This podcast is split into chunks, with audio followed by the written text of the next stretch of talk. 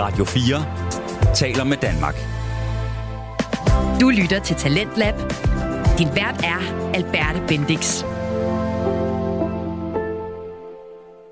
Måske forbinder du det med verdens bedste skuespilspræstationer. De smukkeste kjoler, de mest galante herrer på den røde løber, de mest følelsesladede takketaler af skuespillere, der står midt i deres karrieres højdepunkt. Eller så forbinder du det måske med drama, lange, kedelige venteepisoder, lidt overfladiske interviews på den røde løber, vinder, der slet ikke burde have vundet, og måske forbinder du det med Chris Rock, der bliver slået i ansigtet af Will Smith foran hele verden. Om det er det ene eller det andet, så er det altså snart, at det 95. 20. Oscar-show, det løber af stablen i Dolby Theater i Los Angeles. Og jeg vil sige, at jeg har altså tit forbundet Oscars med nogle lidt negativt lavede ord. Men efter jeg har lyttet til Filmklubbens opvarmning med værnerne Alexander Bjørn, Tine Jensen og Jeppe Fransson, så tror jeg faktisk, at jeg skal se det show. Jeg har aldrig rigtig gået op i, hvilke film der vandt, men nu der er jeg i hvert fald blevet vildt inspireret til, hvilke film jeg skal se næste gang, jeg har tid.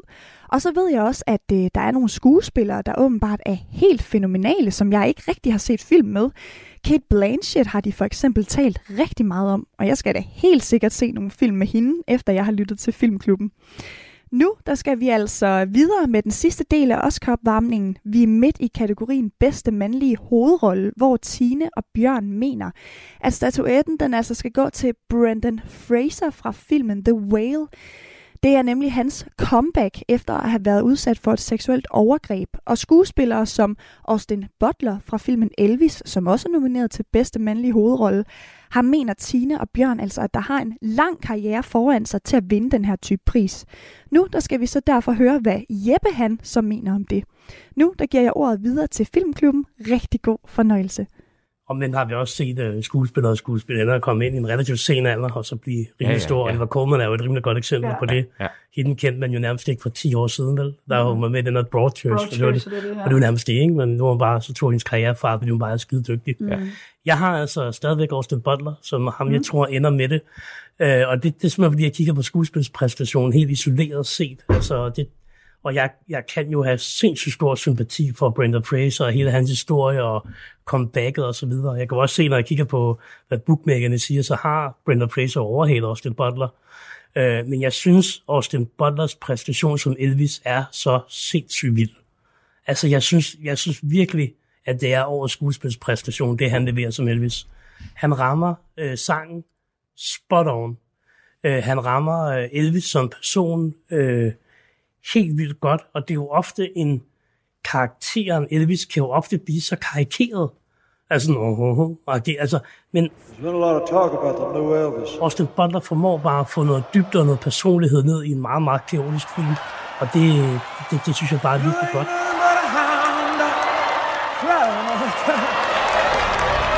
Så, så jeg tror altså stadigvæk på Austin Butler, han har været favorit, men han er jo, du siger Bjørn, der, er jo, der går politik A lot of people saying a lot of things.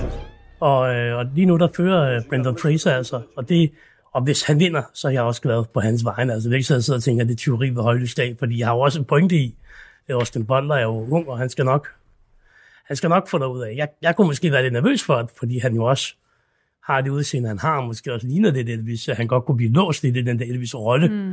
Altså, at han har været for typecastet. Men altså, der, øh, det må vi jo håbe på, at hans skuespilstalent rækker ud over det. Han har gjort Elvis så meget til sig selv, at ja. når vi ser ham nu i interview, så kan Så er jeg klikke det fra ja. mig. Præcis, så er det sådan, præcis. stop med det der. Det er irriterende at se. Ja. Looking for trouble? You came to the right place. Looking for trouble?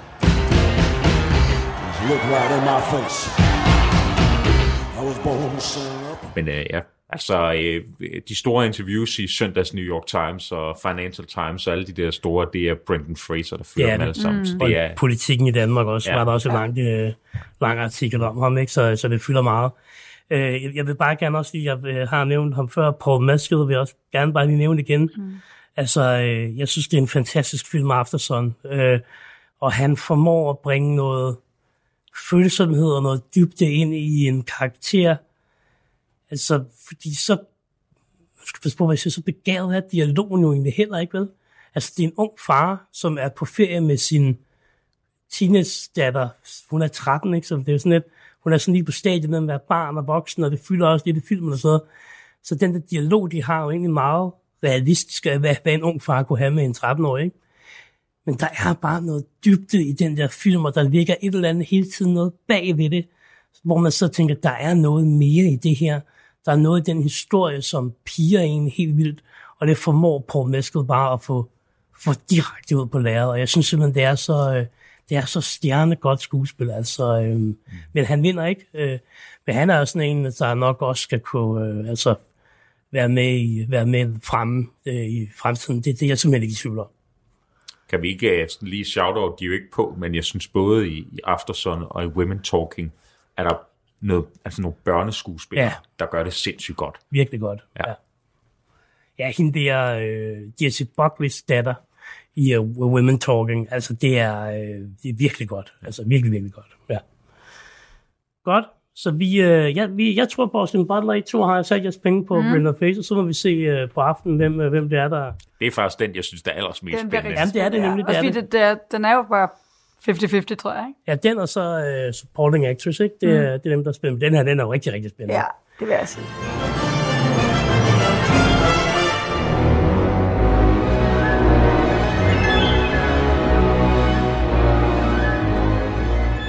Så kommer vi til actor og supporting role, og der har vi Brendan, uh, Brendan Gleeson fra The Banshees of Inisherin, og det er jo egentlig lidt sjovt, at man har puttet Colin Farrell op i hovedrollen, og så, altså man kunne jo også godt have valgt at sige, at vi satser på, at de begge to kan få plads. Uh, men der har man så valgt at dele det op, og det, det er nok klogt, ikke? fordi det er ikke sikkert, at Brendan Gleeson eller uh, Colin Farrell begge to har været, har været, været blevet nomineret. Uh, man følger det selvfølgelig også lidt fra uh, Colin Farrells perspektiv i filmen, så det er måske egentlig fair nok, hvor jeg lige tænker mig om. Det er også hans øh, første øh, nominering til den irske skuespiller. Han har været med i rigtig, rigtig meget, øh, Brendan Gleeson. Han har blandt andet spillet Mad Eye Moody i Harry Potter. Han har været med i Troja. Og noget af det, jeg husker ham øh, mest for, det er hans rolle i Gangs of New York, mm. som jeg synes er, er, er, er, en, er en fremragende ja. film med Daniel Day-Lewis, som jo apropos comebacks, også snart godt lige må finde ud af, at han selvfølgelig ikke skal gå og føde på pension. Det er han da alt, alt, alt for god til. Så har vi Brian Tree Henry fra Causeway. Det er hans første nominering. Han spiller James, der møder Lindsay, spiller af Jennifer Lawrence. Lindsay, hun er en tidligere soldat, der er, øh, har været udsat for et, øh, en vejsedbombe og får en hjerneskade, og ligesom skal genoptræne og flytte hjem til sin mor i en anden provinsby, hvor øh, øh, James så er, og de, det er en, det er en relativt, det meget Bjørn sagde, det er en relativt ligegyldig film, men, øh, men ham her, Brian Terry Henry, øh, spiller rigtig godt, og han bringer noget følsomhed ind i den film, som er rigtig godt. De fleste vil nok øh, kende ham fra Atlanta, tv-serien. Så har vi øh, Judd Hirsch fra The Fableman, det er hans anden nominering. Han var nomineret i 1981 okay. for sin birolle i Ordinary People, og han spiller Onkel Boris i The Fablemans. Han har tidligere været med i Uncut Gems, den her meget undervurderede Adam Sandler-film. Uh, A Beautiful Mind, han har også med og så Independence Day. Så har vi Barry Cogan fra The Banshees of Inisherin. Det er hans første nomineret. Han spiller den irriterende unge Dominic, der bliver tævet og misbrugt af sin far, og som ligger an på kvinderne på den lokale pop, og er rigtig dårlig til det. Øh, og han ser op til ham her, den lidt ubegavede Patrick, spillet af Colin Farrell. Det er en fantastisk rolle, ham her, Dominic. Ja, ender faktisk med at tage sit eget liv, ikke? fordi Præcis. det ikke lykkes med kvinderne. Ja, ja. Så er der uh, Kihu Huang, Huang, som er med i Everything, Everywhere, All at Once, EA. Han spiller Waymond, som er mand til hovedrollen. Det er hans første nominering, og han har, været, han har ikke været med så meget, men har, dyrket, har været med i meget kampsport. Og så øh, kunne jeg forstå, at vi sad og spiste, at han har haft sådan lidt en, selvfølgelig ikke samme historie som øh, Brendan Gleeson, men der øh, eller hvad hedder det, Fraser. Fraser, men der har været øh, noget comeback der også. Ja, han, han har, gav faktisk sin øh, filmkarriere op, øh, fordi han ikke mente, han kunne mere, og så fik han så den her rolle, og det sjove er, at Ki Hui Kwang og Brendan Fraser har begge spillet meget, meget unge, og tror jeg i en af de absolut første film, det, var, det, var, det gjorde de sammen, de to, mm. så øh, så der har været sådan et parløb der, og nu har de så fået comeback samtidig, så det er, det er meget sjovt. Ja. Og øh, altså ifølge bookmakerne, så er der ikke nogen tvivl om, at det bliver øh, Ki Hui Huang, der vinder. Mm. Øh, er der også ham, der har sat dine penge på, Bjørn? Det er det, ja. ja. Også med dig? Ja. ja. Jeg har altså så sat mine penge på Barry Kogan, øh, vil jeg bare sige, og det, du plejer jeg at spille taktisk, når, Ja, vi, når vi laver de her Oscar shows, men jeg synes simpelthen, den der, ja, altså, jeg, synes, jeg synes, det er den bedste præstation af dem her, der er nomineret. Altså, jeg synes virkelig, den der Dominic-rolle er fremragende. Altså, jeg synes virkelig, han gør det godt. Altså, du er så ikke i tvivl om, at han er øh, nærmest øh, på stadiet til altså retardering, ikke? Øh, og der er sådan en scene, hvor Carrie Condons øh, rolle, øh, hvor han, han er sådan lidt varm på hende, og de står sådan lidt, og han lægger an på hende, og det er voldsomt akavet, men, men også bare enormt sjovt. Altså, øh, ja, jeg synes, det, jeg synes, det er virkelig, virkelig godt. Ja, så der er vi også, der er vi heller ikke helt Det enige. er også Ja. meget fedt. Men jeg tror, I, øh, jeg tror, det ender med, at I, I får ret i det. Også sige, Qui Kwang er den absolut bedste skuespillerpræstation i den der I den film, ja. Ja, ja, ja, ja filmen der, ja, mm. enig, enig. Også fordi han skal skifte lidt imellem alt muligt, ikke? Ja, det er ja. meget klaustrofob eller sådan Ja. ja. skizofrenisk. øh,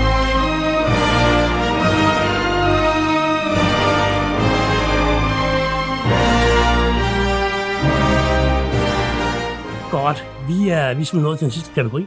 Du, du, du. Bedste film. Og der kan jeg se, der er ikke skrevet noget selv. øh, fordi der er også meget, meget tvivl. Så det bliver spændende. Nå, Ja, vi har, det skal du lige have fundet ud af. Ja, det skal jeg faktisk, og det kan jeg jo høre, mens jeg sidder og læser op nærmest. Ja. Du lige tænke over det. Hvad hedder det? Vi har All Quiet at Western Front, a.k.a. Intet Nyt fra Vestfronten. Kært bare mange navne. Øh, det er, den er produceret af Malte Grynert.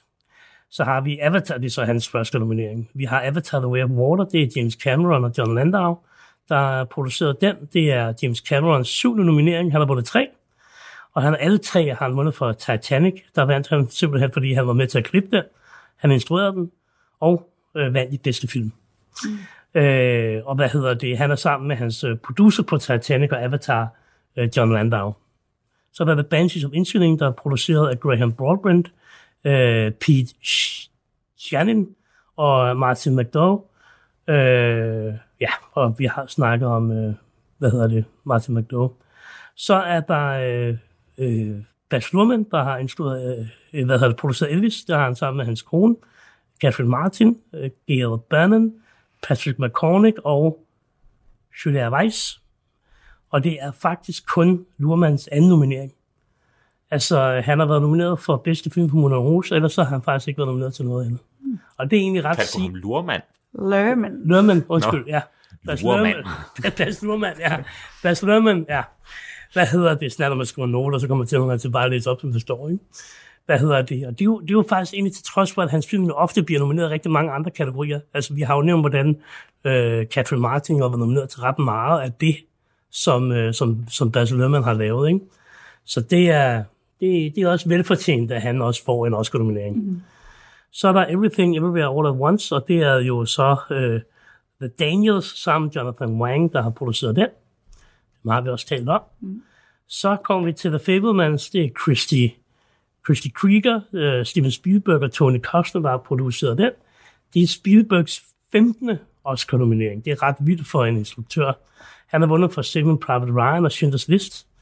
Øh, han har været nomineret for nærkontrakt af 3. grad. Det var hans allerførste øh, nominering. Så Jagten på den fors- forsvundne skat, E.T., The Color Purple, Munich, Letters from Hiroshima, Warhorse, Lincoln, Bridge of Spies, The Post, og så sidste år for West Side Story. Så det er altså også noget øh, at se, og udover det, så kan man jo også nævne rigtig, rigtig mange andre film, som han har instrueret. Indiana Jones. Ja. Præcis, ja, det jo så Jagten på den forsvundne skat. Nå ja, okay. Ja, ja, ja, ja. men Nå ja. Det er rigtigt, ja. Så er der uh, Tar, Todd Fields, Alexander Mitchell og Scott Lambert, der har produceret den. Det er, det er Todd Fields 6. nominering, det kom faktisk et dag på mig. Uh, han har været nomineret for Little Children, uh, uh, to for In the Bedroom i 2002, og så uh, de her tre nomineringer for Tar. Så det er helt tæt over sammen, ikke? Så det er ikke, ikke seks film, han har, han har lavet, der har været nomineret. Og så er der jo Top Gun, som er nomineret bedste film. Så er der Triangle of Sadness, og så Women Talking, også bedste film. Ja, du har jo så ikke sat dit kryds. Så jeg tænker, jeg lige øh, jeg afventer lidt her. Okay. Så lad, lad os, øh, du har ikke startet et par runder, Bjørn, så lad os, lad os få dig på banen. Jeg har sat med kryds ved Everything, Everywhere, All at Once. Jeg tror, den tager den. Ja, og det er jeg nødt til at sige desværre, fordi det synes jeg faktisk ikke, den har fortjent. Øh, ikke sat over for alle, alle de andre, men jeg, jeg prøver at spille taktisk, og, øh, og jeg vil bare sige, den har bare utrolig meget medvind. Øh, den har jo slået alle rekorder til SAG Awards her for en uges mm. tid siden. Øh, så alt peger bare i den retning. Men altså, vi er blevet overrasket rigtig, rigtig mange gange før i det, som jo jeg i hvert fald husker som noget, at, at man ofte var mest sikker på, ja. best, best picture, ja. så er det noget af det, der kan gå i alle veje, og jeg håber, at den går i Tars retning, fordi jeg synes simpelthen, at det er, den, den er noget for sig, altså den, den, den stoler virkelig på sit materiale og på sin skuespiller, og, og selvom at den ikke er lige så bemærkelsesværdig, eller har lige så mange vilde klipninger, eller effekter, eller vilde plot twists, som alle de andre film, så er den bare gennemgående sådan strømlignet god og godt lavet. Det er virkelig godt håndværk i den der tar. Øh, så jeg kan mærke, at jeg bliver mere og mere glad for tar, jo mere jeg sådan, mm. øh, tænker over den. Øh, men øh, mit kryds det er sagt, sat på Everything, Everywhere, øh, All at Once. Øh. Du lytter til Radio 4. Og her på Radio 4 er vi i fuld gang med Talentlab, stedet hvor du altså kan høre Danmarks bedste og mest passionerede fritidspodcaster. Og derfor så kan du altså også høre podcasts om alle mulige emner. Og i dag der er vi i filmhjørnet, og vi er virkelig dybt nede i både filmhistorie og analytiske pointer, fordi vi lytter til podcasten Filmklubben med Alexander Bjørn, Tine Jensen og Jeppe Fransson. Og de varmer altså op til det 95. 20. Oscarshow, der bliver sendt natten mellem den 12. og 13. marts. Og jeg ser ikke så tit Oscars. Men øh, jeg er virkelig blevet inspireret til, hvilke film jeg skal se her i den øh, nærmeste fremtid. Og også hvilke skuespillere jeg ikke har set nok film af. Vi er lige nu midt i den største kategori, nemlig Best Motion Picture. Det er altså den bedste film. Og øh, Bjørn holder på, at det er den film, der hedder Everything Everywhere All at Once. Men han håber på, at det er en anden film, der vinder, nemlig den, der hedder Tar. Lad os nu høre, hvad Tine og Jeppe de mener. Ja, altså jeg har også sat mit kryds der. Øhm, jeg ved ikke, hvad jeg synes om det her bedste filmfelt øh, i år. Altså sådan, der er helt sikkert nogle gode film, men så hvad lever Top Gun for eksempel der, ikke? Eller Avatar. Jo, det er nogle flotte film og alt muligt, bla bla. Jeg synes bare sådan, ud med dem og så med nogle af de andre, vi har snakket om ind i stedet for. Øhm, men jeg tror, jeg synes, ligesom jeg snakker med, altså ved bedste øh, hvad det, instruktør, at The Daniels og hele det der Every EEA-univers der, jeg synes bare, at det, skulle, det, det er fedt, og det er noget andet, og det er, er en spændende måde at lave en film på, og en historie, så jeg synes, øh, jeg tror også, det er taktisk, men jeg, ja, jeg synes, ja. det er fint, hvis de er... Plus man kan sige, man plejer, man plejer at sige, det har man så ikke kunne ja. gøre de sidste par gange, at bedste instruktør også betyder bedste film, ikke? Ja. Og, øh, og der er mit bud jo i hvert fald også, at det er The Daniels, der tager for bedste instruktør. Det hænger sammen. Øhm. Men jeg tror, det er ligesom du siger nu, har jeg ikke fået sit tag nu, men det er mere sådan en slags film, som jeg også nogle gange håber kan få lov til at vinde den. Og jeg synes nemlig, det var det, der var fedt med Coda sidste år, at det var bare sådan en god film, og nej, den var ikke noget sådan helt sindssygt, men hvor var det fedt, den vandt, ikke? Altså, så øh, ja, nu må vi se. Har du besluttet dig derovre ved verden? Øh? Ja, ja, det har jeg. Det har jeg. Altså, øh, det bliver Everything Everywhere at Once, fordi nu har jeg sat sig lidt i skuespilskategorierne, og så er jeg nødt til at gå øh, og tage den sikre på, øh, min, øh, på, på bedste film. Jeg har det fuldstændig ligesom dig, Bjørn. Altså, jeg synes, øh, hvis, hvis man skal måle på... For mig at se, så handler det ikke kun om at være en god film, altså at være underholdt. Jeg synes også, når man vinder Oscar for bedste film, skal du også have et lag til. Altså, og jeg synes, Tar rammer ind i noget ekstremt samfundsrelevant. Altså Everything, Everywhere at Once kunne, kunne du også have lavet for 10 år siden. Så havde det været en fed film. Men Tar kunne du ikke have lavet for 10 år siden. Den kunne du lave nu. Du kan ikke lave den næste år, du kan lave den nu.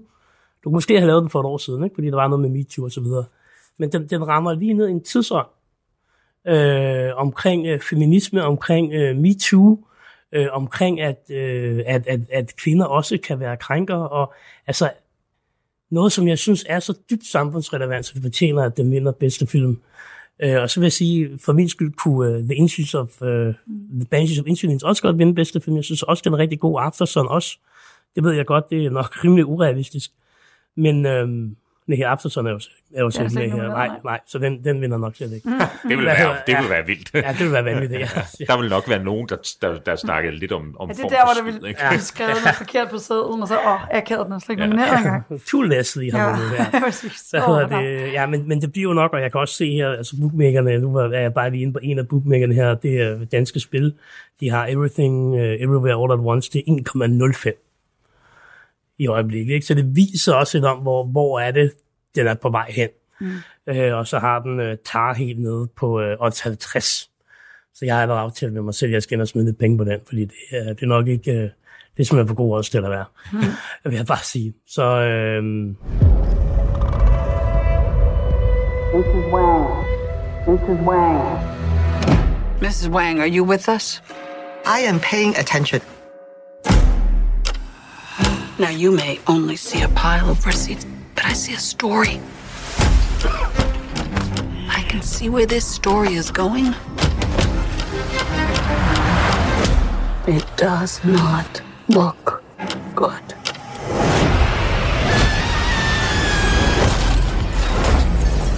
Men det bliver spændende, altså, men for min skyld kunne man jo godt have vippet Avatar og, øh, ja. og hvad hedder det, Top Gun og Triangle of Sadness øh, ud. Øh, jeg kan også godt have mit tvivl om Woman Talking hører til i, ja, i bedste filmkategorien. Det er sådan en som Aftersun, for eksempel, synes jeg sagtens kunne have været med i, uh, i hvad hedder det, bedste filmkategorien. Altså, uh, det, det må jeg sige. Godt. Vi skal, vi skal videre, vi skal snakke lidt, og vi skal slutte lidt af nu. Mm. Uh, og snakke lidt omkring dem, som måske kan føle sig lidt snydt. Jeg har skrevet, uh, jeg har skrevet nogle stykker ned. Altså, den første, jeg kommer til at tænke på, det er Oliver Colman, i Empire of Light. Jeg synes, hun er fantastisk. Spiller en, øh, en ansat i en biograf, som øh, lider af psykisk sygdom. Jeg tror, det er noget skizofreni, hun har, og som, hvor hun får nogle, nogle hvad hedder det, nogle down-perioder. Øh, og hvor man jo egentlig, hvor hun jo, altså hun portrætterer den der, altså øh, ustabilitet, der ligger sådan en skizofrenidiagnose helt vildt, og hvor pacificeret man kan gøre mennesker, når man medicinerer dem. Altså, jeg synes virkelig, den taler ind i, i noget der, som også er ret samfundsrelevant, og derfor så, så, kunne, øh, så kunne, min, min kunne man også godt have puttet Empire of Light op i noget bedste filmkategori. Altså, jeg synes virkelig, det er en film, der kan noget. Uh, så, så der synes jeg godt, at man kunne, uh, og det var Sam Mendes, uh, som har instrueret den, ikke? Altså, der, der må man føle sig lidt snydt. Så har jeg skrevet Sarah Poley uh, for Women Talking, altså oplagt at have, have nomineret hende i, uh, i bedste instruktør. Altså, det, der, der synes jeg simpelthen, at man vil gå en kæmpe brøller ved ikke at have en kvinde med. Så igen, Charlotte Wells, jeg har nævnt det fra Aftersun. Så har jeg også skrevet Margaret Robbie ja, i Babylon. Altså, øh, kunne man også godt have, have haft med, øh, enten som, ja, hun havde nok været, havde, havde nok været med i en hovedrolle, ikke? Øh, ja, er, er, er, der, er, er der andre i sådan... Øh, kommer sådan til at tænke på. Du, du havde nogle uh, timer. Ja, altså jeg ved, jeg ved lidt, at uh, der er meget snak om, at Viola Davis også føler sig, øh, eller i hvert fald mange mener, at hun burde have fået øh, en plads i stedet. Og det især helt dramaet med Andrea Risenborough har ligesom skabt, at hun har fået en plads, og for eksempel synes Viola, Viola Davis ikke har. Øh, jeg ved ikke, jeg synes helt klart også, Margaret Robbie, hun spillede virkelig, virkelig godt i Babylon. Øh, og så tror jeg, jeg synes, at eller jeg ved i hvert fald i international featurefilm, der var jo en dansk film, der var i sådan blevet taget, hvad hedder det, short draftet, hvad hedder det, inden man, den der hedder Holy Spider, øh, som... Øh, det er en dokumentar, ikke også? Jo, det ja. tror jo. Men den var i hvert fald med der, og så den der RRR, som øh, ja, vandt Golden Globe for bedste ja. øh, internationale film. Så sådan, det er lidt sjovt, den ikke landede der, synes jeg. Øhm, ja, og så tror jeg egentlig, at jeg tænkte sådan, i virkeligheden i forhold til det der bedste filmfelt, jeg har det sådan, jeg ved ikke, om jeg synes, at Babylon er bedste film, men jeg synes måske, den skulle have haft en plads der, i forhold til, hvis nogle af de andre også har fået en. Så, sådan, så kunne den lige så godt også ligge der. Øh, ja, det er rigtigt. Altså, hvis Top Gun og Avatar kan vi nominere til bedste film, altså, så kan Babylon kan. også godt. Ja, ja, helt enig, helt enig. Og så synes jeg, der mangler nogle Elvis-sange i øh, bedste original songs. Ja, enig. Ja. Jeg er meget enig i, at Elvis har jeg faktisk skrevet på under den. Og det er også fordi, den falder lidt ud, fordi der er et soundtrack til Elvis, der er fænomenalt godt ja. lavet, synes jeg. Og der er nogle remixes, og der er også det der det der bånd mellem og sådan afroamerikansk musik ja, oh, det er godt. og, og country og sådan noget, som, som, hvor jeg virkelig synes, de formår at fortælle en ret fed historie, bare gennem mm. musikken. Og, og der, vil, der falder den lidt mellem stolene. Den passer ikke rigtig ind i, i sound, og den passer jo heller ikke rigtig ind i original score, fordi det er jo ikke original musik, jo. Mm-hmm. Det er jo en mix. Øh, men den, der, der på en eller anden måde falder Elvis lidt ud øh, af kategori der, ikke? Øh. Men det er bare så god musik, og som du siger, altså, det er jo også noget af det, som Baz Luhrmann han er kendt for, det ved man jo også med de andre film, at de er bare de der moderne musikmøder, originalmusik. Det er bare, altså, jeg synes bare, det skal fremhæves, og altså, det er jo det, også der gør rigtig, rigtig godt, det er jo, at han for eksempel synger Trouble, Ja, og når fuldstændig. Ind, og alle, ja. der lytter nu, skal gå ind, og så skal de lytte til den, og så skal de lige overveje, at det ikke er Elvis, der synger den sang, fordi det synes jeg er så vanvittigt. Ja, det, det, det, det er, de er helt vildt. Ja. Altså, Så øh, ja, jamen, det synes jeg helt klart. Og så, nu kan jeg lidt godt, øh, øh, Alexandre Desplat, der har skrevet ja. musikken i Pinocchio, øh, var jo nomineret i, har, har stort set været nomineret i alle andre øh, prisuddelinger, men er så blevet overset af The Oscar. Han er blevet budt ud med John Williams, og det er lidt sjovt. Øh, han plejer altså at være en rigtig Hollywood-darling, ikke? fordi Ja. han skriver sådan lidt skævt Ja. musik, Ja, som ja. man godt kan lide. Øh, Ja. var det det? Den her korte episode? ja, øh, den er hurtigt lyttet til. Ja. der er Hvis der er tre og nogen, en der- halv time lang. Hvis der er nogen, der skal til Nordjylland, så... Og nu går den Øh, ned på en tre timer, ikke? Jeg vil gerne have den ned på to og en halv. man kan jo altid bryde det lidt op, tage en kalori ad gangen, lige drikke en kop kaffe, lige Ja. ja. hygge sig lidt, lytte lidt mere. Man behøver ikke høre det hele fra start til slut. Vi, øh, vi glæder os i hvert fald rigtig meget til det 95. Oscar show, og vi øh, laver jo en episode bagefter, hvor vi jo også går kategorien igennem og finder ud af, hvem er det, der, øh, hvem er det, der egentlig render med sejren her. Du lytter til Filmklubben, varmer op til Oscar 2023.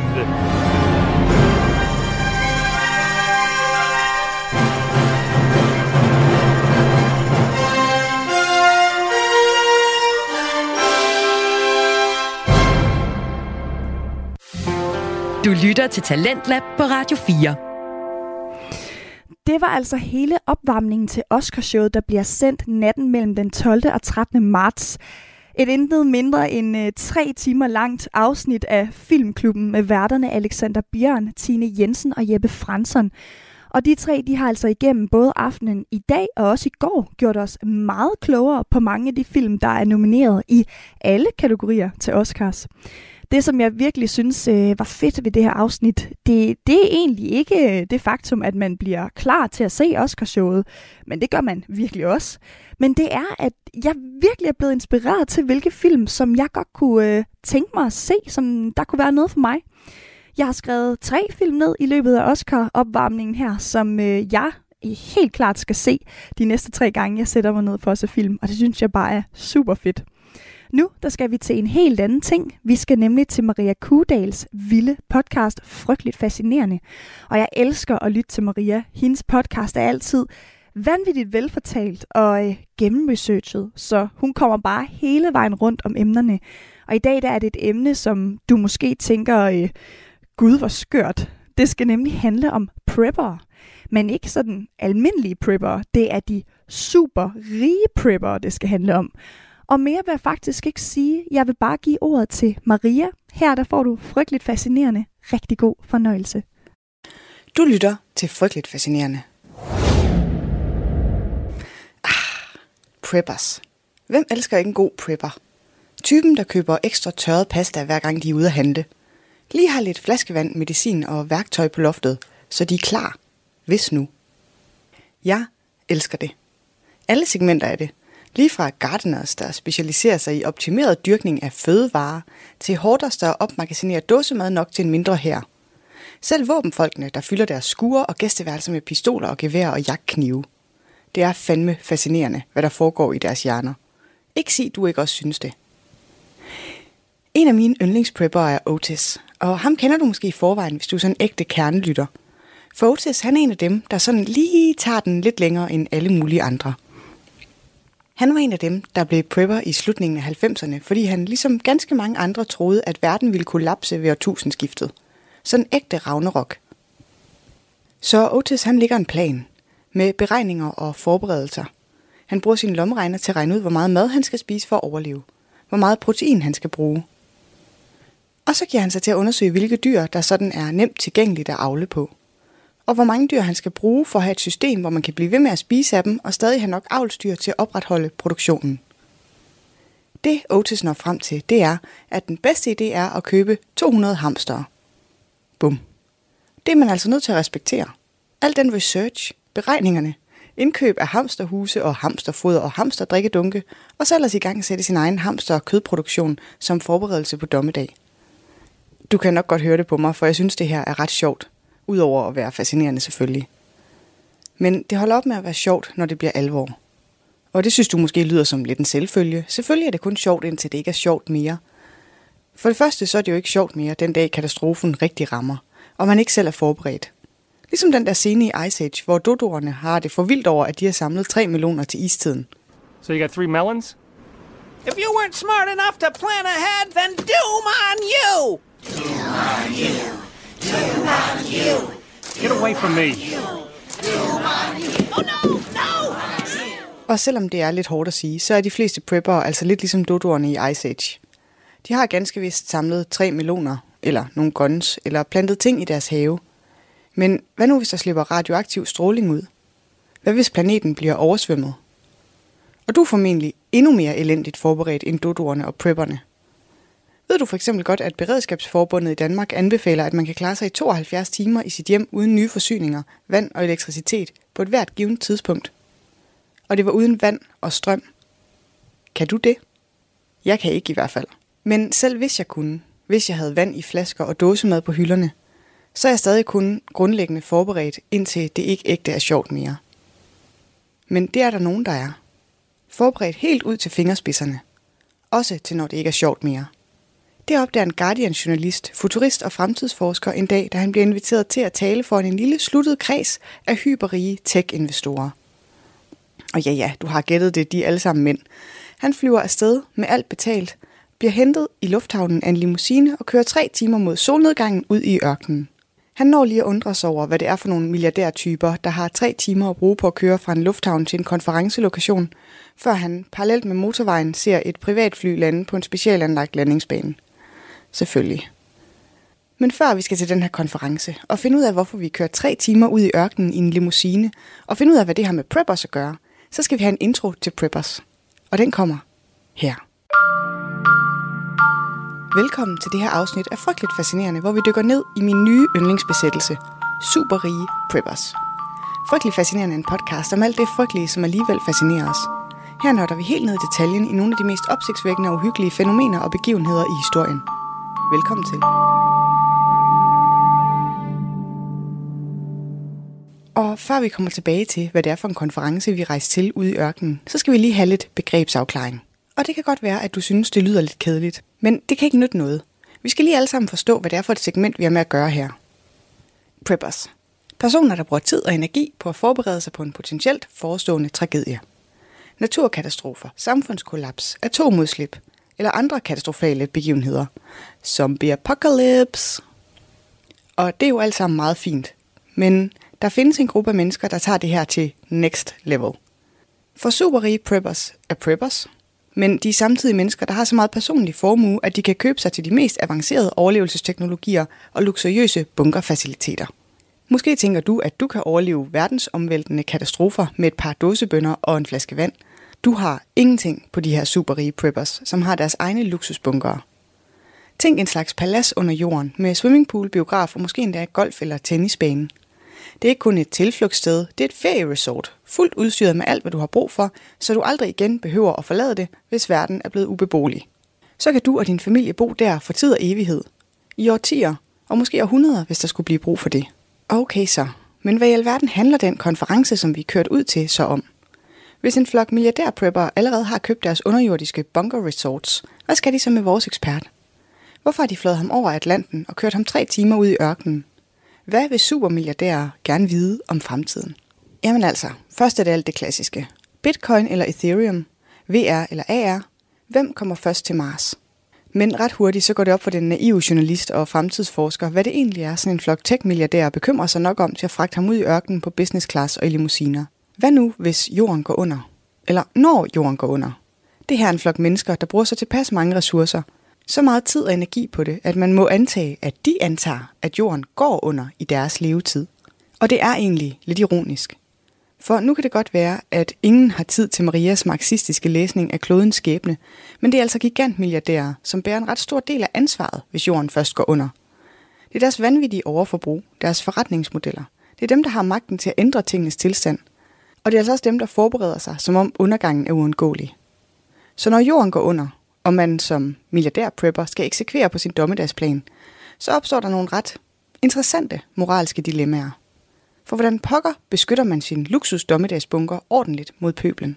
Når du har dine millioner og milliarder, og i øvrigt dit liv på spil, så vil du ikke bare have helt almindelige vagter til at beskytte dig. Nej tak. Du vil have et hold af specialuddannede elitesoldater, som kan håndtere enhver potentiel trussel, fra bevæbnede bander til zombier, hvis det nu er den slags katastrofe. Så du skal bruge supersoldater, som kan beskytte din familie med den ene hånd og holde en invaderende bande i skak med den anden. Så du er helt sikker på, at de hundehoveder, der ikke har samlet forråd til vinteren, de ikke kommer og nasser på din luksusbunker. De kan bare komme an. Men hvad så? Når verden er gået under, og du har dine specialtrænede supersoldater med nede i din bunker, hvordan sikrer du så egentlig deres loyalitet? Hvad betaler man sit personale med, når verden er kollapset? Hvad står til hinder for, at vagterne bare beslutter, at nu er det dem, der bestemmer? Der skulle jo nødig gå hen og blive sådan en Lord of the Flies-situation her i bunkeren. Så det vores milliardærer er interesseret i at vide, og grunden til, at de har inviteret vores journalist, humanist, tech-analytiker, det er, hvordan kontrollerer man sit specialtrænede tyne, når ens penge ikke længere har nogen værdi? Sætter man en kodelås på maden med en kode, som man kun selv kender? Hvad så, hvis man dør? Så er ens familie på den. Hvad hvis vagterne beslutter at torturere en for at få koden? Ikke en strategi uden problemer. Måske den skal suppleres med noget. Stødhalsbånd for eksempel, som det kun er dig, der kan styre. I bytte for, at de får lov at overleve og blive fodret og underholdt i din bunker, så skal de beskytte dig og din familie og gå med stødhalsbånd som en slags forsikring. Okay, det har også sine udfordringer. Måske er det bedre at vente til teknologiudvikling gør, at man kan bruge programmerede robotter som vagter – hvis det altså når at blive udviklet inden undergangen. Og det er nu, at det skal gå op for dig, at det her det er en konference om det, som den her sluttede kreds af milliardærer ser som fremtidens teknologi. Glem fusion og vandspaltning. Glem solceller og kunstig intelligens. Eller alle mulige andre typer af teknologi, som skal gøre jorden bedre, grønnere, nemmere og rarere. Og undskyld mig, men altså Elon Musk, der vil kolonisere Mars, og Jeff Bezos med hans Blue Origins. Nu er det tid til endnu en omgang kapitalismekritik her i podcasten. Og okay, jeg er mere end almindelig kritisk over for milliardærer. I min optik er milliardærer bare en undergruppe af tyv. Jeg skal da givetvis også arbejde med min afsmag for superrige mennesker. Men det er bare som om, at det her fremtidssyn, det ikke så meget handler om at udforske en fremtid, der er bedre for jorden. Det er mere som om, at det her niveau af hypervelstand gør, at de her folk fokuserer på at isolere sig fra masserne. Redde sig selv fra den undergang, de virkelig, virkelig selv er med til at skabe – når fremtidens teknologi bare er et middel til at adskille sig fra resten af os og sikre sig imod os. Dem, der virkelig har vundet i det spil, der er tech-kapitalisme, har efter at de endt på toppen af pyramiden, udviklet det, man vel nærmest kan kalde Silicon Valley-eskapisme. Super. Og nu, godt sur på kapitalismen og milliardærer, så afbryder vi lige denne uges udsendelse med en episode af The Prepared Mind, hvor vi skal udforske et scenarie, der rejser nogle svære etiske spørgsmål. Det gør vi for at få indblik i de her fællesskaber, deres mindset, kan man vel sige.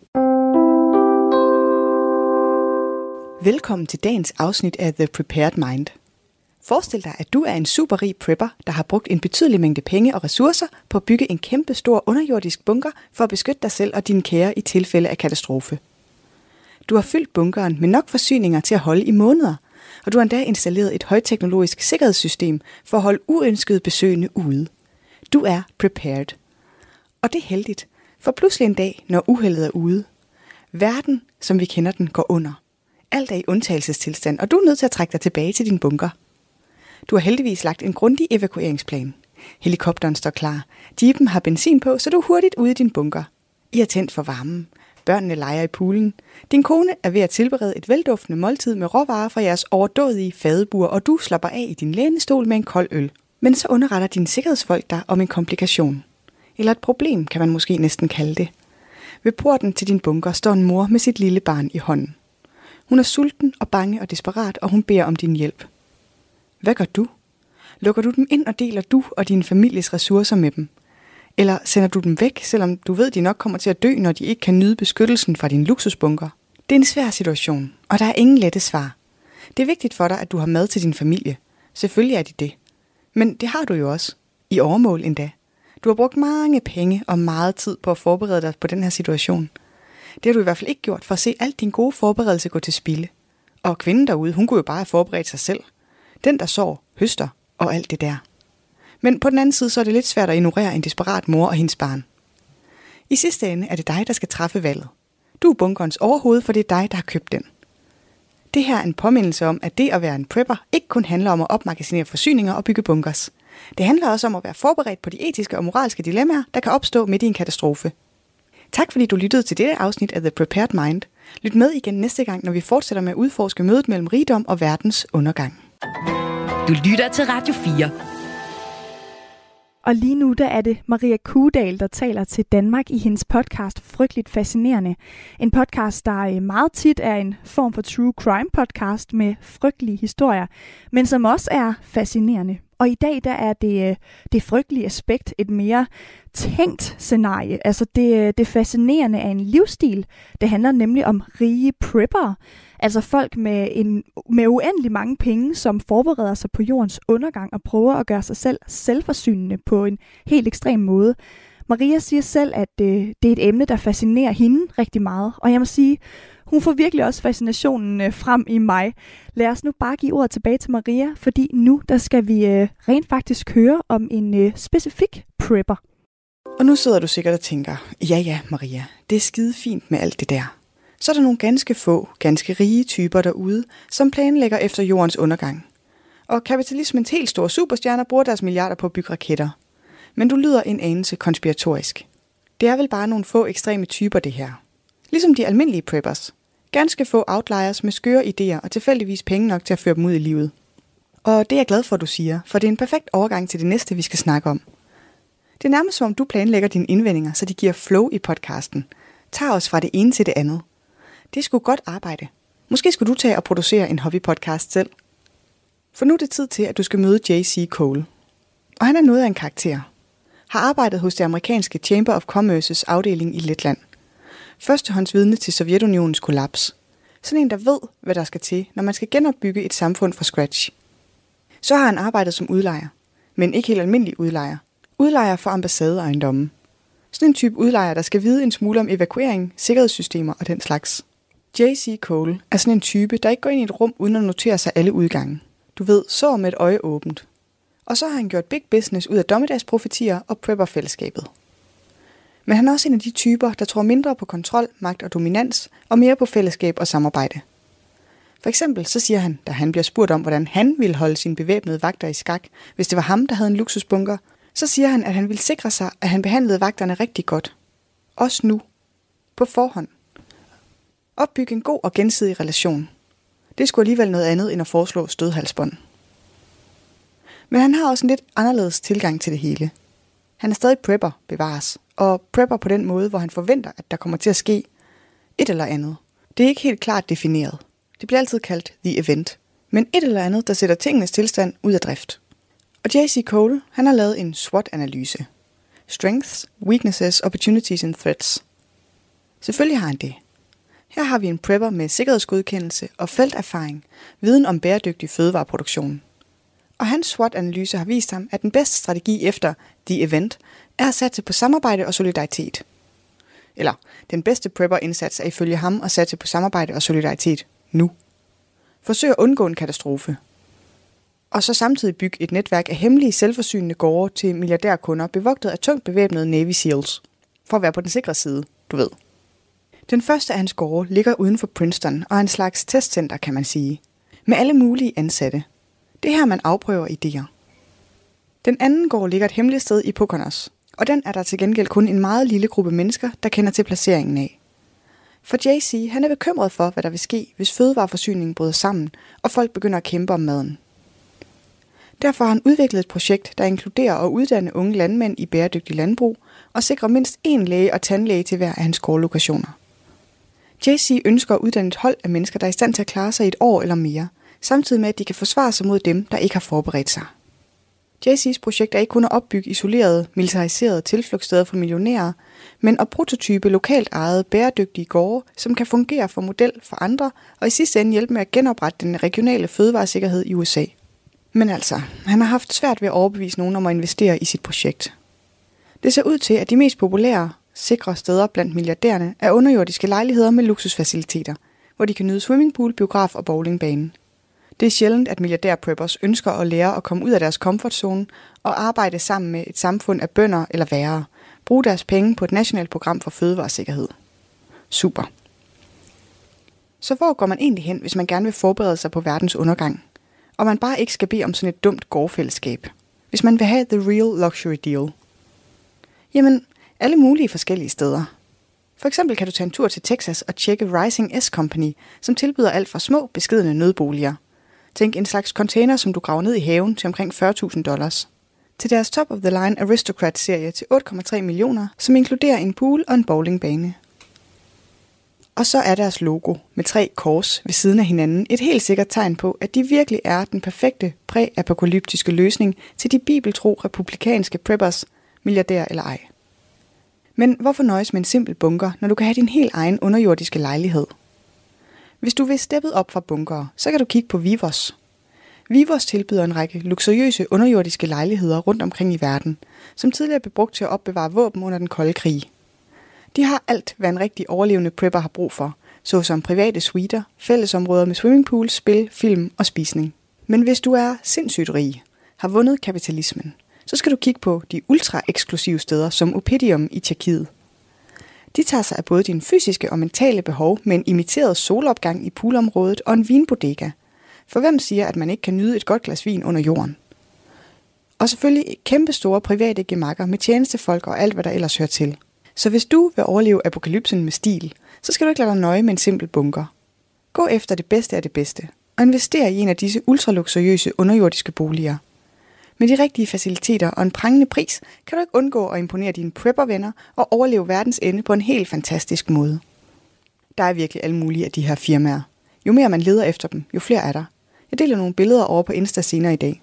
De er for vilde. Jeg bliver også helt optaget af sådan nogle videoer på YouTube, hvor man bliver vist rundt. Fandme en fascinerende verden. Kom over på Insta, sammen med en lille boganbefaling og lidt. Over på Insta. Giv et like. Det koster ikke noget. Ifølge Mary Lynch, som er CEO ved Rising S Company i Texas, så er salget af bunker steget med mere end 1000 procent siden 2018. Business is booming. Et italiensk firma, der hedder Minus Energy, har installeret 50 bombebeskyttelsesrum hen over de seneste 20 år. De har modtaget mere end 500 henvendelser siden det russiske angreb på Ukraine. Deres top søgeord er atombomber, atomangreb, jod og strålingssyge. Vivos Group, dem med de underjordiske luksuslejligheder, oplever så stor efterspørgsel, at de har sendt e-mails, hvor de advarer folk om, at leveringstiden snart kan komme til at stige drastisk, som følge af ekstraordinær efterspørgsel efter den russiske invasion. Men den pludselige interesse er bare en lille del af en større trend. Ifølge en 2012 National Geographic-undersøgelse, så troede 62 procent af amerikanerne, at verden ville opleve en stor katastrofe inden for de næste 20 år. Omkring 40 procent mente, at det var en klogere investering at hamstre forsyninger eller bygge bombeskjul, end at spare op til pension. Mellem 2017 og 2025, så forventes det globale marked for hændelses- og nødberedskab at stige i værdi fra 75 milliarder dollars til 423 milliarder dollars.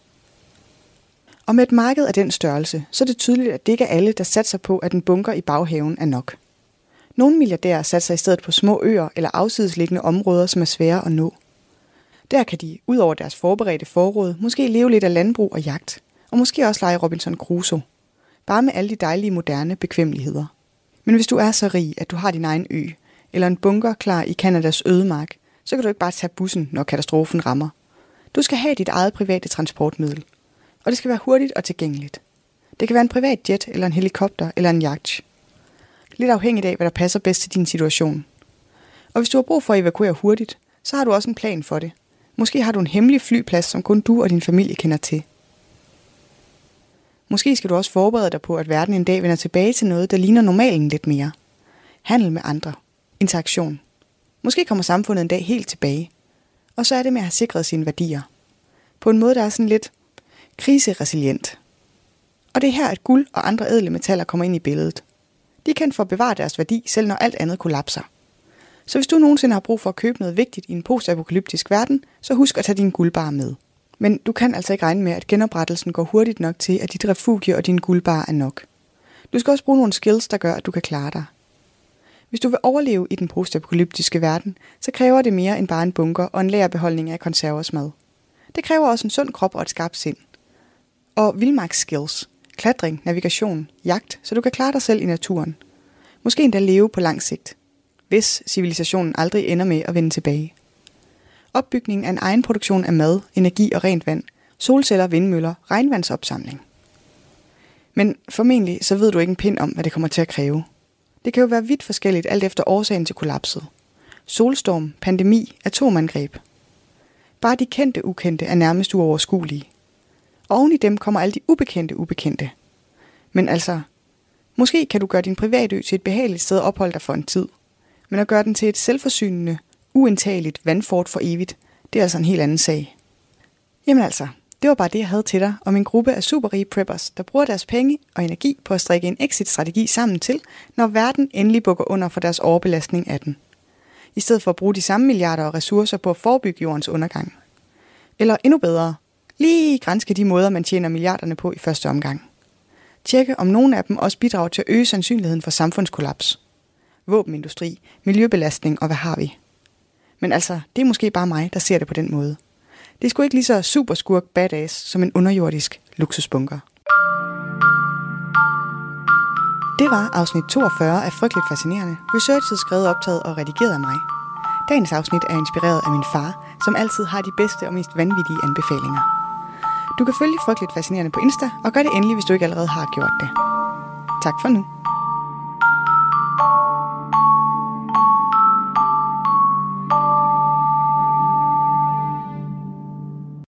I researchen til afsnittet har jeg brugt oplysninger fra bogen Survival of the Richest af Douglas Rochkoff, The Guardian, DR, Headlong Podcast, Rising Bunkers, AH Farms og CNET. Radio 4 taler med Danmark. Det her, det var frygteligt fascinerende med Maria Kudal, et podcast, der virkelig lever op til øh, navnet fascinerende. Jeg vil sige, at øh, det jeg ved om prepper, det på alle måder nu er øh, af en helt anden kaliber. Faktisk så havde jeg aldrig tænkt på, at nogle prepper jo selvfølgelig er rige, og at man derfor kan preppe på et helt, helt andet niveau. At man kan købe bunker under jorden fra, øh, fra Første Verdenskrig, eller i det hele taget det dilemma, at man skal sikre sig, at de vagter, man vil have til sin bunker under jorden, de ikke vender sig mod en. Og så også det kapitalistiske aspekt ved det, som Maria hun taler om. Det, øh, det er meget tankevækkende. Og selvom det her afsnit det ikke er af samme sådan true crime type, som mange af hendes andre afsnit er, så synes jeg, at det er mindst lige så fascinerende. Og faktisk jo også frygteligt på, øh, på en måde, fordi hvis man lige et øjeblik forestiller sig, at verden den rent faktisk gik under, så er det jo de her ellers lidt skøre prepper, så er det jo dem, der har fat i den lange ende, og os andre, vi vil jo være fuldkommen hjælpeløse. Og det er jo egentlig frygteligt at tænke på. I første time i, øh, i Filmklubben med værterne Alexander Bjørn, Tine Jensen og Jeppe Fransson, der øh, fik I altså opvarmning til øh, Oscar-uddelingen, som der bliver sendt natten mellem den 12. og 13. marts. Et show, som jeg faktisk sjældent øh, har set, men øh, jeg har virkelig fået nogle fantastiske filmanbefalinger fra Filmklubben, og jeg er blevet øh, vildt inspireret til at se nogle flere Oscar-nominerede film. Og så kan det jo faktisk også være, at nu hvor jeg er blevet så forberedt til det, at jeg faktisk måske skal se bare lige lidt af showet. Det var alt for i aften i Talentlab. Om lidt, der er der nattevagten her på kanalen. Mit navn er Alberte Bendix, og øh, så er der bare tilbage at sige mange tak for nu.